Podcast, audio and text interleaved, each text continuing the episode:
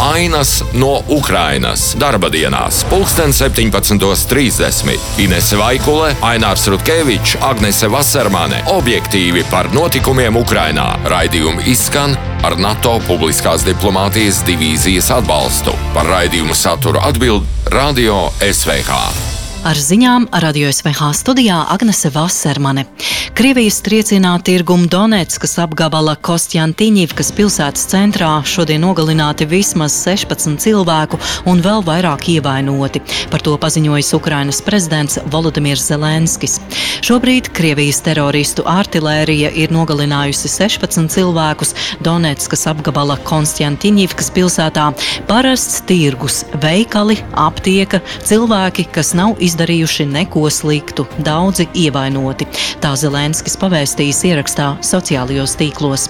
Vietējie telegram kanāli ziņo, ka starp bojā gājušajiem ir vismaz viens bērns.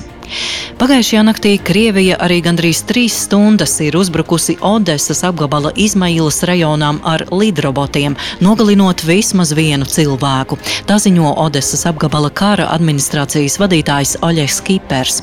Vairākās apdzīvotās vietās nodarīti postījumi un izcēlušies ugunsgrēki. Nodarīti postījumi arī ostas objektiem un lauksaimniecības infrastruktūrai, graudu elevatoriem, administratīvajām ēkām un lauksaimniecības uzņēmumiem.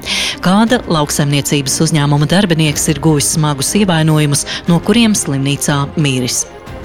Krievijas drona atlūzas pēc trieciena Ukrainai pēc visas spriežot ir nokritušas Rumānijas teritorijā. Tā atzinis Rumānijas aizsardzības ministrs Angels Tilvars. Rumānijas varas iestādes iepriekš noliedza, ka Krievijas droni būtu nogāzušies tās teritorijā. Ukraina savukārt apgalvoja, ka Krievijai naktī no 3. uz 4. septembri veicot triecienu Ukrainas Donavas ostām skarta arī Rumānijas teritorija. Par drona atlūzu atrašanu Rumānijā Tulčas apgalvoja apgabalā pirmais ziņoja telekanāls Antena 3 CNN. Cietušo un postījumu nesot. Ministrs apstiprināja, ka atrastas detaļas, kas varētu būt drona atlūzas. Tiesa gan nav skaidrs, kad atlūzas nogāzušās Rumānijas teritorijā, tas bijis naktī uz 4. septembri vai vēlāk. Ukrainas parlaments šodien aizsardzības ministra amatā ir apstiprinājis prezidenta Volodimira Zelenska izvirzīto Rustemu Umērovu. Viņš kopš pagājušā gada septembra vadīja Ukrainas valsts īpašumu fondu. 2019. gadā Umērovs kā partijas holos kandidāts tika ievēlēts parlamentā un kļuva par šīs partijas frakcijas deputātu. Par Umērova apstiprināšanu aizsardzības ministra amatā šodien nobalsoja 338 no 360 15 Ukrainas deputātiem. Mediji norāda, ka Umerovs ir aktīvs Krimas tatāru kopienas dalībnieks, viņam ir labi kontakti ar Turciju, tāpat jaunais ministrs tekoši runājot turku valodā, un viņam esot arī labas angļu un arābu valodas zināšanas.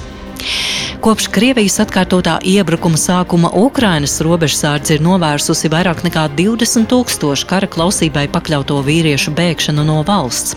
Tā paziņojas robežsardzes pārstāvis Andrijs Demčenko. Pamatā bēgļi tiekot aizturēti uz zaļās robežas ar Rumāniju un Moldovu. Tie ir vīrieši vecumā no 18 līdz 60 gadiem.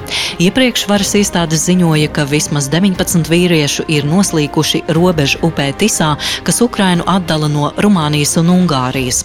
Vairāki bēgļi arī nosaluši, mēģinot šķērsot Kārpatu kalnus.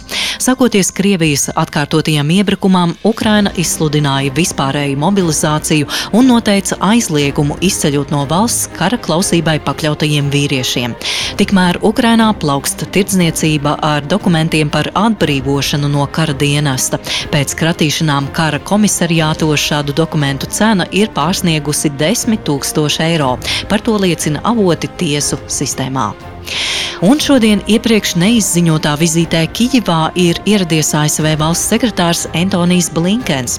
Sagaidāms, ka viņš paziņos par jaunu vairāk nekā miljārdu dolāru vērtu palīdzību Ukrainai. Kijivā Blinkens jau apmeklējis Berkovetskas kapus, tādējādi apliecinot godu kritušajiem Ukrainas aizstāvjiem. Tā pavēstījis Ukrainas ārlietu ministrs Dmitro Kuleba. Tas ir cieņas žests Ukraiņu karavīriem, kas atdevuši savu dzīvību par mūsu brīvību un tiesībām dzīvot. Tā norāda Ukrainas ministrs. Šādas ziņas par karu Ukrainā radio SVH studijā bija Agnese Vasarmane. Tās bija ainas no Ukrainas. Situācijas izpratne ir spēcīga atbalsta pamats. Raidījumi izskan ar NATO publiskās diplomātijas divīzijas atbalstu. Par raidījumu saturu atbild Radio SVH.